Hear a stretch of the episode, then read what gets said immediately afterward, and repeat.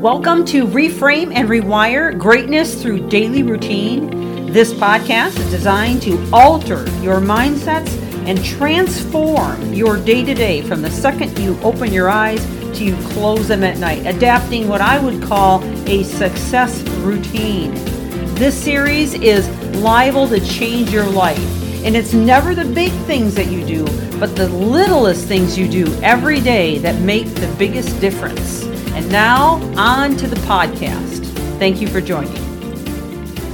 Welcome back to the podcast as we continue in this important series on improving brain chemistry.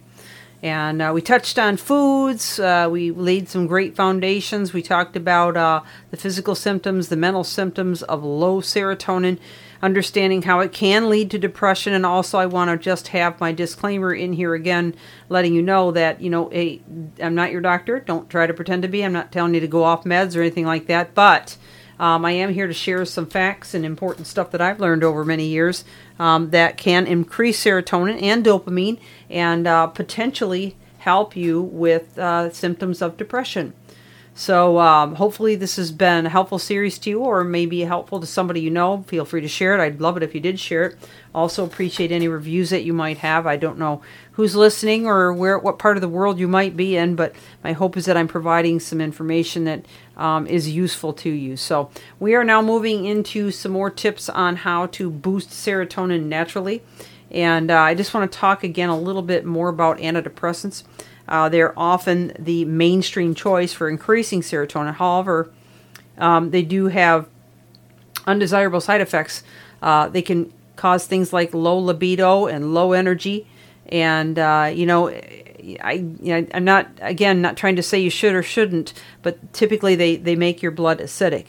Among other things, they can deplete your adrenals, which is a chief organ for creating energy. And over time, blood that's too acidic can set your body up for pathogens and disease. So again, not trying to be your doctor or tell you to go off your meds. You might want to have that discussion, though, with a professional that you are seeing right now that may be helping you with these types of issues.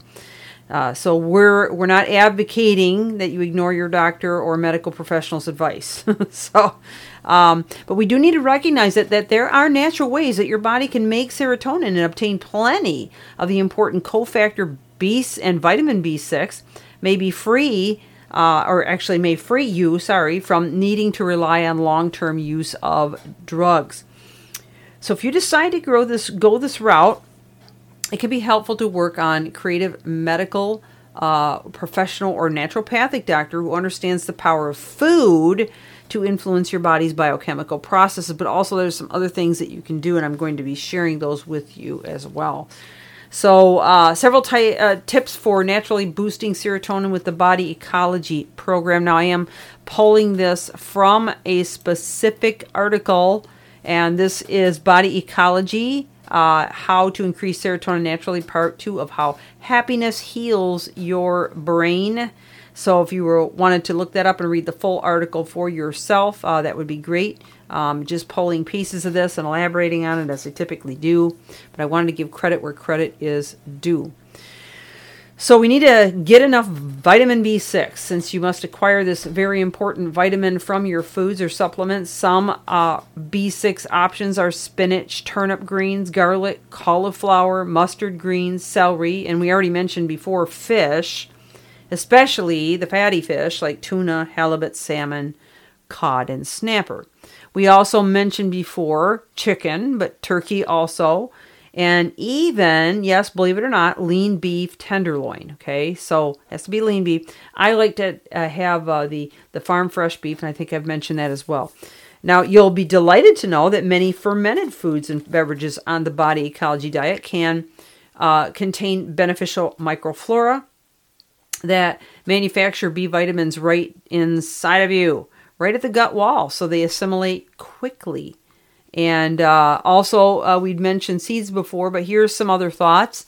Amaranth, buckwheat, millet, and quinoa seeds with grain-like tastes and properties are healthy, high-protein carbohydrates with small amounts of the right carbohydrates that are critical to boosting your serotonin. So these are all some great tips here in addition to what we've already shared with you. But it's important to realize that it's a balance with all things. We need to have a good balance. And one of the things that I've done, and I would recommend, I've recommended to many of my clients, is to go and get a full blood panel and find out what vitamins you may be low in. Okay. Because, you know, when it comes to serotonin, we need to make sure that we're good with B1, B2, B6, as well as vitamin D, folic acid, selenium, calcium, magnesium.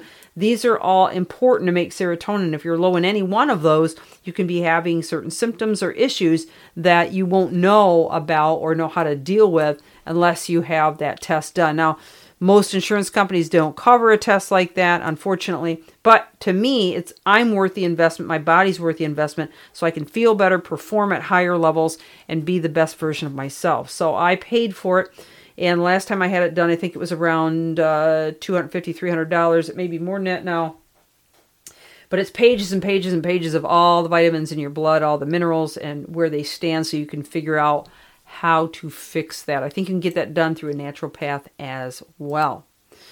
All right. Well, we have a lot more to share with you yet on this subject, so we will come back tomorrow and finish this discussion.